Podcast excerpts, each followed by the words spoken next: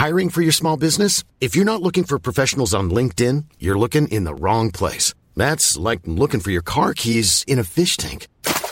LinkedIn helps you hire professionals you can't find anywhere else, even those who aren't actively searching for a new job but might be open to the perfect role. In a given month, over 70% of LinkedIn users don't even visit other leading job sites. So start looking in the right place. With LinkedIn, you can hire professionals like a professional. Post your free job on linkedin.com slash people today. Ryan Reynolds here from Mint Mobile. With the price of just about everything going up during inflation, we thought we'd bring our prices down. So to help us, we brought in a reverse auctioneer, which is apparently a thing. Mint Mobile unlimited premium wireless. Ready to get 30, 30, bit to get 30, bit to get 20, 20, 20, bit to get 20, 20, bit to get 15, 15, 15, 15 just 15 bucks a month. So, Give it a try at mintmobile.com slash switch. $45 upfront for three months plus taxes and fees. Promo rate for new customers for limited time. Unlimited more than 40 gigabytes per month. Slows. Full terms at mintmobile.com.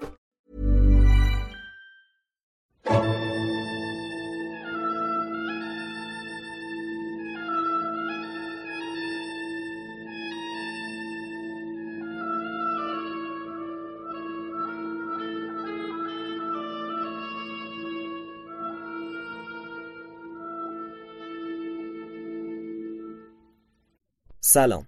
پادکست بوم قسمت سی و هشتم. اینجا از فلسفه صحبت می‌کنیم. در این قسمت سراغ یکی از بزرگترین نظاممندترین و البته پیچیده ترین و دشوارترین فیلسوفان در تمام دوران ها رفتیم. گئورگ ویلهلم فردریک هگل. کمتر فیلسوفی رو سراغ داریم که در دوران حیاتش از محبوبیت و مقبولیت و شهرتی که هگل داشت برخوردار بوده باشه. هگل استاد دانشگاه ینا بود و خیلی از فیلسوفان بزرگ بعدی مثل مارکس و کیرکگور در اون زمان شاگردش بوده. بخش خیلی مهمی از اونچه که ما امروز به عنوان فلسفه تاریخ و فلسفه سیاست می‌شناسیم برگرفته از آرایی که برای اولین بار توسط هگل مطرح شده. از طرفی خیلی از فیلسوفان بزرگ بعدی هم یا کارشون رو در توالی مسیر هگل شروع کردن یا اینکه بخش مهمی از نظام فلسفی خودشون رو دقیقا در مخالفت با آراء هگل بنا کردن. یعنی میشه گفت که هگل به نحوی روی اونها هم تاثیر گذاشته. درباره این موضوع در آخر این قسمت یک توضیح کوتاه دوباره خواهم داد. اما نکته که الان می‌خوام بگم اینه که هگل اولا یکی از مشخصات بارزش اینه که فیلسوفی بسیار نظاممند. یعنی تمام تلاشش رو کرده که تمام ایده هاش رو در یک نظام فکری واحد و منسجم بگنجونه. و نکته دیگر این که بسیار دشوار و سختخوان هم هست. بسیار مواجهه مستقیم با آثار هگل سخته. برخلاف بسیاری از فیلسوفان که اگر برای آشنایی با فلسفهشون سراغ خود آثارشون بریم اگر تمام مطالب رو هم متوجه نشیم دست کم خوندن آثارشون رو دلچسب و شیرین در میابیم اما برخلاف اون دست از فیلسوفان هگل بسیار دشوار نوشته مطالبش رو و خب این باعث میشه که فهمش هم طبیعتا سخت بشه. از همین رو من هم لازم می‌دونم که از حالا عذرخواهی بکنم. اگر که این قسمت در بعضی از نقاطش یک مقدار دشوار شد و اونقدر که باید مطالب ساده عرضه نشد و از طرفی هم اگر خود شما با فلسفه هگل آشنایی بیشتری دارید و با شنیدن این قسمت احساس کردید که در بعضی نقاط اون فهم من از فلسفه هگل دقیق نبوده امیدوارم که ببخشید این نکته رو و البته اگر که امکانش هست براتون تذکر بدید و چه به بنده و چه به مخاطبان پادکست. آگاهی بدید درباره اینکه واقعیت به چه صورتی بوده. خب بریم سراغ متن فلسفه هگل.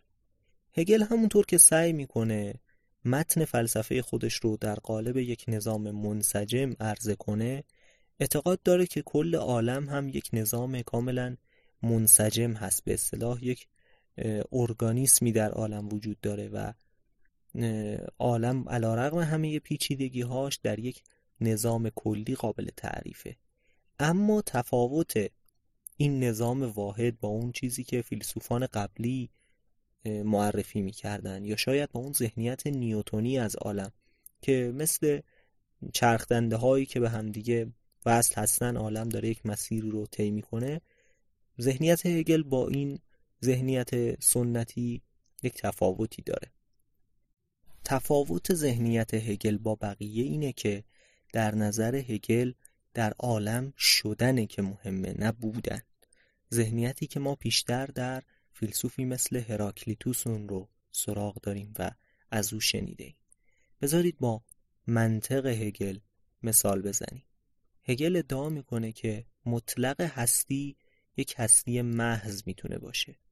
اما اگر هستی محض رو ما بخوایم تصور کنیم صرف بودن رو چنین چیزی ممکن نیست. بالاخره باید کیفیتی تصور بشه تا بشه هستی رو بر اون اطلاق کرد و بر اون بار کرد.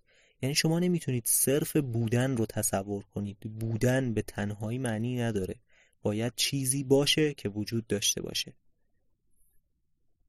خب پس می‌تونیم به نتیجه برسیم که هستی مطلق هیچه.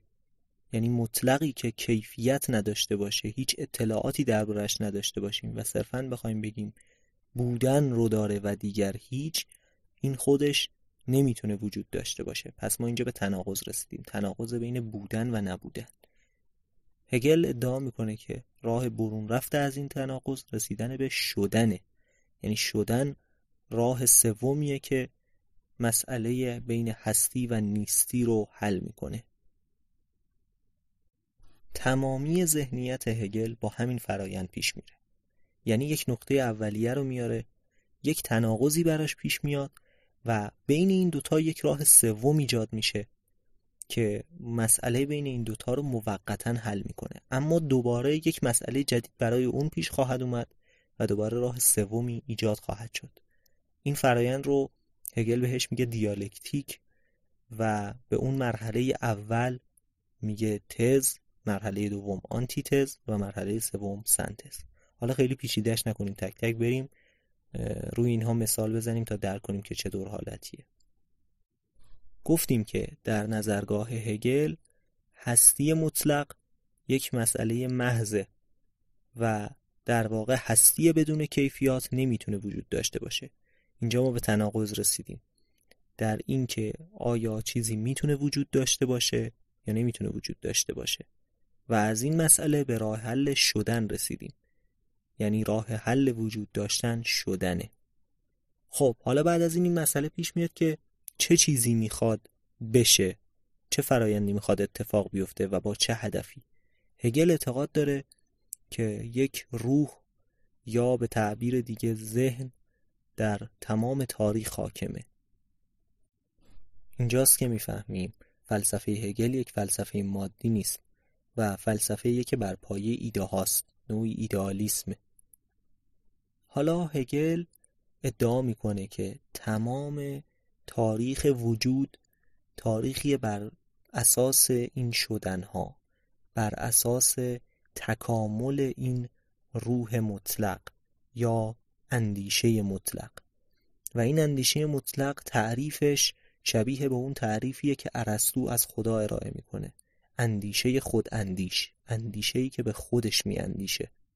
و تمام این مسیر مسیر تکامل این روحه. هر چیزی که ما در جهان سراغ داریم در حرکته و مسیر حرکتش از همین تناقض هاست. یعنی یک وجود اولیه ای رو ما می‌بینیم یک تناقضی بر اون پیش میاد یک مشکلی براش آرز میشه که یک راه جدید رو باز می‌کنه. بارزترین نمونه های این ذهنیت رو میشه در تاریخ جستجو کرد. شاید اصلا اگه سراغ تاریخ نریم ذهنیت هگل به درستی برای ما قابل درک نباشه. مثلا به انقلاب کشاورزی نگاه کنیم. حالت اولیه اینه که بشر روی زمین به دنبال غذاش میگرده. یا از شکار یا از خوردن میوه هایی که خودش نکاشته نیاز خودش رو تأمین می‌کنه. اما بعدش یک مشکلی پیش میاد. مشکل افزایش جمعیت و کمبود مواد غذایی. انسان یک راه جدید پیدا می‌کنه. راه جدیدش اینه که دونه ها رو خودش بکاره یا حیوانات رو اهلی کنه و بتونه کم کم از منافع اونها برای خودش استفاده کنه. در حالت اول دوره‌ای که انسان با شکار کردن و جستجو غذای خودش رو پیدا می‌کنه میشه تز. و آنتیتز اون مشکلیه که پیش میاد.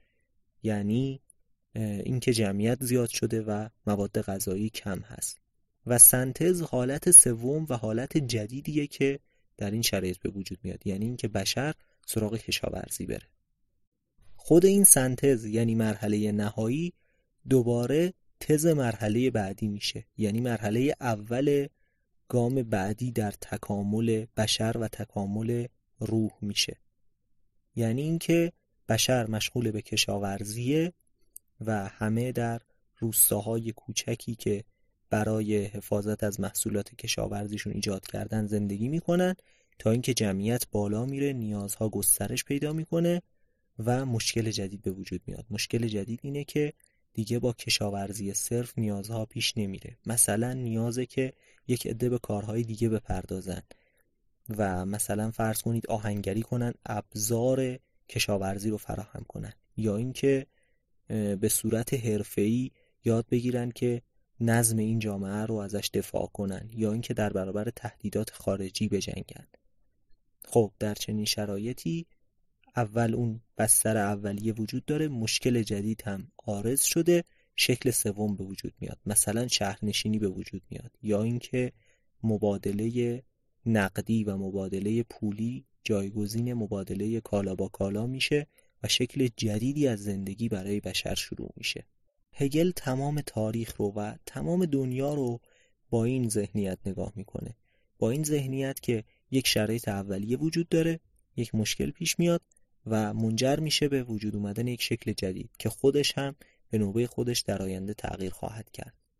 بیایید به مثالهای متأخرتر نگاه کنیم. مثلا نظام پادشاهی وجود داره. یک پادشاه هست که جایگاه خودش رو به ارث برده و قوانین رو تعیین می‌کنه با متخلفین و کسانی که از قوانین سرپیچی کردن برخورد می‌کنه و سعی می‌کنه که در حدی که می‌تونه امنیت و رفاه جامعه رو تأمین کنه.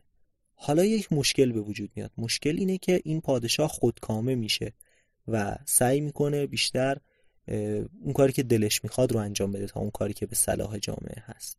یا اینکه جامعه به گونه ای میشه که دیگه این سیستم براش جواب نمیده. یعنی پادشاه کارایی کافی برای نظم دادن به این جامعه رو نداره. این میشه آنتیتز مرحله دوم. تز اولیه ما سلطنت بود. آنتیتز میشه ناکارآمدی سلطنت مشکلاتی که سلطنت برای مردم به وجود میاره. سنتز چیه؟ انقلاب و شرایط جدید دموکراسی مثلا اینکه مردم خودشون برای خودشون تصمیم بگیرن یا اینکه قوا تقسیم بشه قوای سگانه مثلا به وجود بیاد و اختیارات در دست یک نفر محدود نشه و به این ترتیب. حالا سوالی که پیش میاد اینه که آیا نقطه نهایی هم برای این فرایند وجود داره یا نه؟ یعنی مثلا بعد از اینکه خودکامگی رو سرنگون کردیم و نظرات مردم در جامعه به واسطه دموکراسی حاکم شد. یا حالا یک درجه فراتر از اون اینکه این مردم هم به درجات بالایی از دانش و کمال و فهم رسیدن و تونستن بهترین انتخابهای سیاسی رو برای خودشون بکنن آیا این فرایند تموم شده؟ یا باز هم باید ادامه پیدا کنه؟ باز آنتیتزی پیش خواهد اومد و دوباره مرحله بعدی شروع خواهد شد. مسئله اینه که اولا هگل فلسفه رو اینطور نگاه نمی‌کنه که فلسفه وظیفه داشته باشه وقایع آینده رو برای مردم پیش بینی کنه. یکی از جملات مشهور هگل اینه که میگه جغد مینروا فقط در شامگاهه که بالهای خودش رو باز می‌کنه و به پرواز در میاد. جغد مینروا نماد و استعاره داناییه. و مقصود اینه که وقتی اول صبح و هنوز اتفاقی نیفتاده ما طبیعتا چیزی نمی‌دونیم. اما بعد از اینکه روز میگذره و تمام وقایع روز پشت سر گذاشته میشن در اون شامگاهه که جغد دانایی می‌تونه به پرواز در بیاد و اون وقایع رو تحلیل کنه.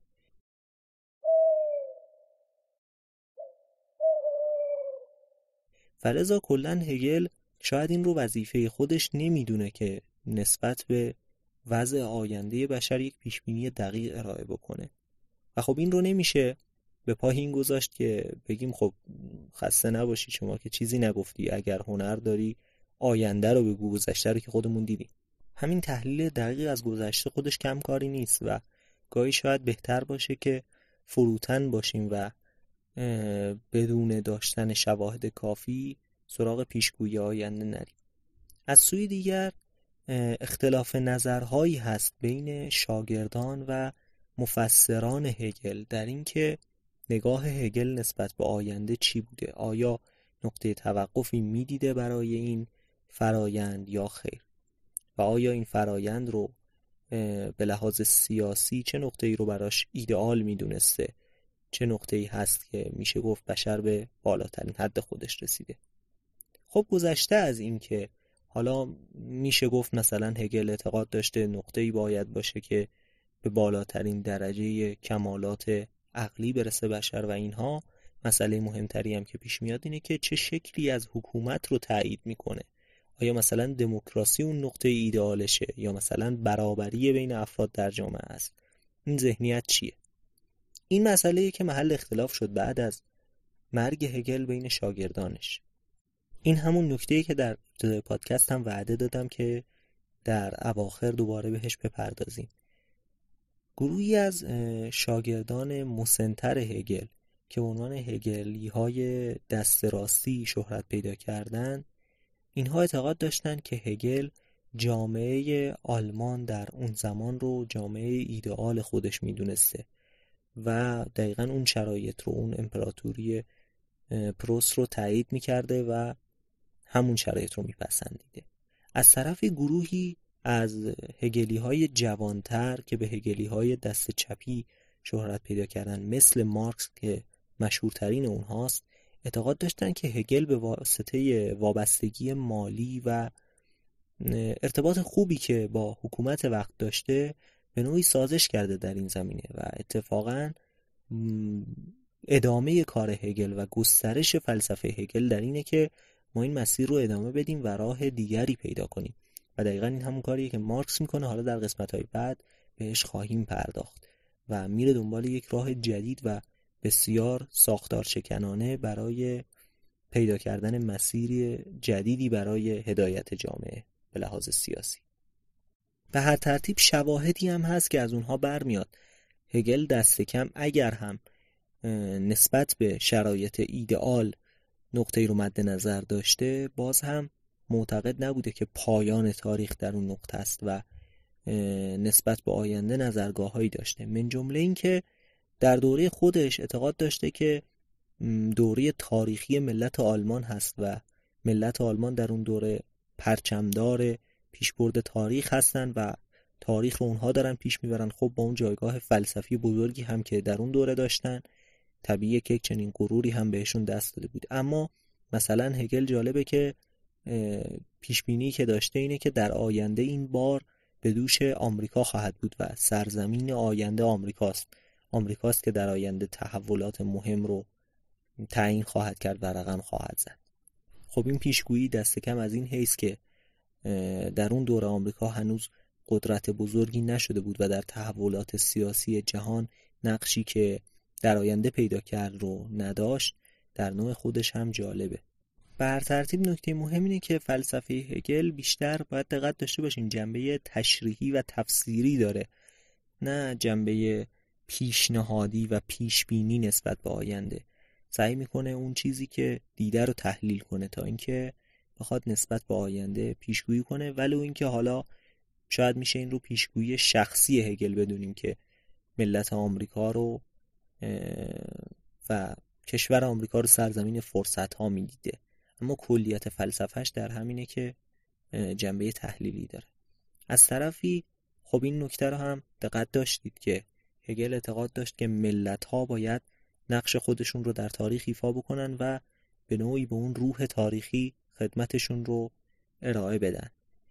و این تحلیل هم جالبه که بعضی میگن نظریه هگل نسبت به تاریخ شبیه نظر کسانیه که به تقدیر الهی باور دارن و معتقدن که خدا همه چیز رو پیش می‌بره و ما نقشی نداریم و چنین چیزهایی. و با این تفاوت که هگل نقش خدا رو حذف کرده معتقد تاریخ مسیر خودش رو میره و داره یک مسیر بسیار مهمی رو طی می‌کنه طی یک فرایند بسیار پیچیده ای و خب حتی در این مسیر به گونه ای رفتار می‌کنه که حتی جنگ رو ستایش می‌کنه. یعنی هگل اعتقاد داره که جنگ یک مسئله بسیار ضروری و حتی خوب در تاریخ بشره و باعث میشه که تکلیف به نوعی مشخص بشه. یعنی بذارید سادش بکنم. اعتقاد داره که وقتی روح تاریخ می‌خواد مسیر رو تغییر بده و وقتی قراره که مثلا تصور کنید یک سیستمی تغییر پیدا کنه یا یک ملتی بر ملت دیگر تسلط پیدا کنه خب این به وسیله جنگ انجام میشه و جنگ یک جزء بسیار مهم و انکارناپذیر از این روح تاریخه. به همین خاطر نه تنها نگاه سرزنشگر نسبت به جنگ رو نمیپسنده بلکه حتی ازش تعریف هم می‌کنه. دقیقا این رو ما اگر یادتون باشه در هراکلیتوس هم رو داشتیم. چون داریم به انتهای این قسمت نزدیک میشیم درباره معخذ اندیشه های هگل و نکات تاثیرگذار بر فلسفهش هم این رو بگم که اولا عامل تاریخی که روی فلسفه هگل تاثیر انکارناپذیری داشت ناپل اون بود و فتح آلمان توسط ناپل اون و کشورگشایی های بسیار مهم و عظیمش که شدیدن هگل رو تحت تاثیر گذاشته کاملا واضحه. چون قدرت گرفتن ناپل اون دقیقا بعد از انقلاب کبیر فرانسه و بعد از به وجود اومدن یک نظام سیاسی کاملا جدید در این کشور اتفاق افتاد و از این حیث خب هگل یک تغییر مهم در تاریخ رو احساس می‌کرد که دقیقا همینطور هم بود. اونجا یکی از پیچ های مهم تاریخ بود. و میشه گفت که این واقعه خیلی تاثیر عظیمی روی هگل گذاشته. با این وجود که در اون دوره آلمانی ها نفرت داشتن از ناپل اون و به چشم دشمن میدیدنش گفتیم فیشته هم مثلا. خواستش این بود که بره برای مردم و سربازان سخنرانی کنه تشویقشون کنه که با ناپل اون مبارزه کنن. اما هگل نمی‌تونه به چشم تحسین نگاه نکنه به ناپل اون چون با وجود اینکه کشورش رو اشغال کرده اما می‌بینه که چه نیروی عظیمی داره این شخص و چطور تونسته با یک نظام سیاسی جدید که در اون کشور حاکم شده اینطور مسیر تاریخ رو در دست بگیره و تغییر بده. از سوی دیگه می‌تونیم نقش گرایش به یونانیگری و شاید هم اون ذهنیت طبیعی که در شلینگ هم بود رو در هگل هم ببینیم. هگل هم ستایشگر طبیعت با توجه به این علاقه ای که به مسیر طبیعی عالم نشون میده. و از سوی دیگه اون جامعه یونانی رو بسیار ستایش می‌کنه. اگر خاطرتون باشه من در قسمت اول پادکست یک نقل قولی از هگل آوردم که می‌گفت هر شهروند فرهیخته اروپایی باید خودش رو به نوعی شهروند یونان بدونه. چون خب در یونان بود که فلسفه به وجود اومد در یونان بود که دموکراسی به وجود اومد و در یونان بود که بسیاری از مسائلی که بعدها در اروپا دوباره بعد از رنسانس زنده شد در اونجا بود که اولین بار آغاز شده بود و به جامعه اروپایی معرفی شده بود. از این جهت می‌تونیم یونانیگری رو هم بر هگل بسیار موثر بدونیم و از طرفی دوستی با شلینگ و هولرلین و تأثیر از کانت و فیشته که طبیعی هست به خصوص از کانت که در اون دوره با توجه به شهرت و تسلط زیادی که بر فلسفه اروپا و آلمان داشت کاملا طبیعی که بر هگل هم تاثیر گذاشته باشه.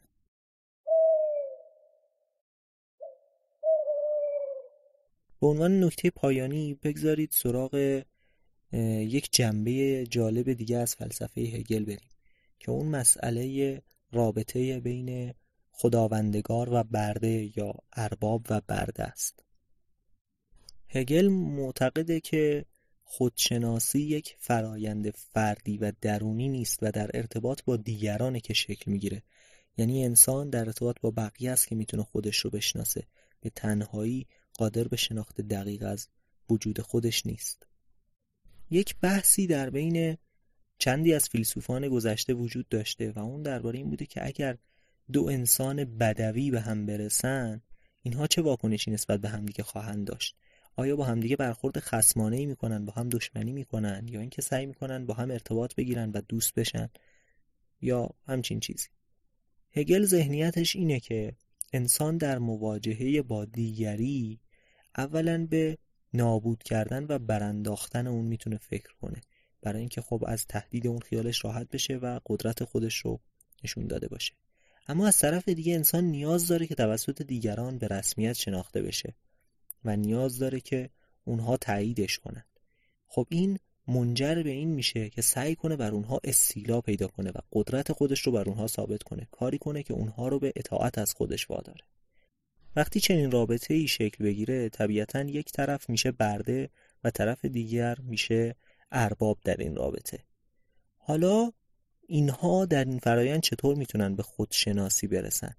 جالبه که هگل میگه فردی که در اینجا نقش ارباب رو گرفته ممکنه به واسطه این که اون طرف مقابل رو به رسمیت نمی‌شناسه و اون رو به نوعی تحقیر می‌کنه به وضعی فروبشری دچار بشه و دچار سقوط و انحطاط بشه.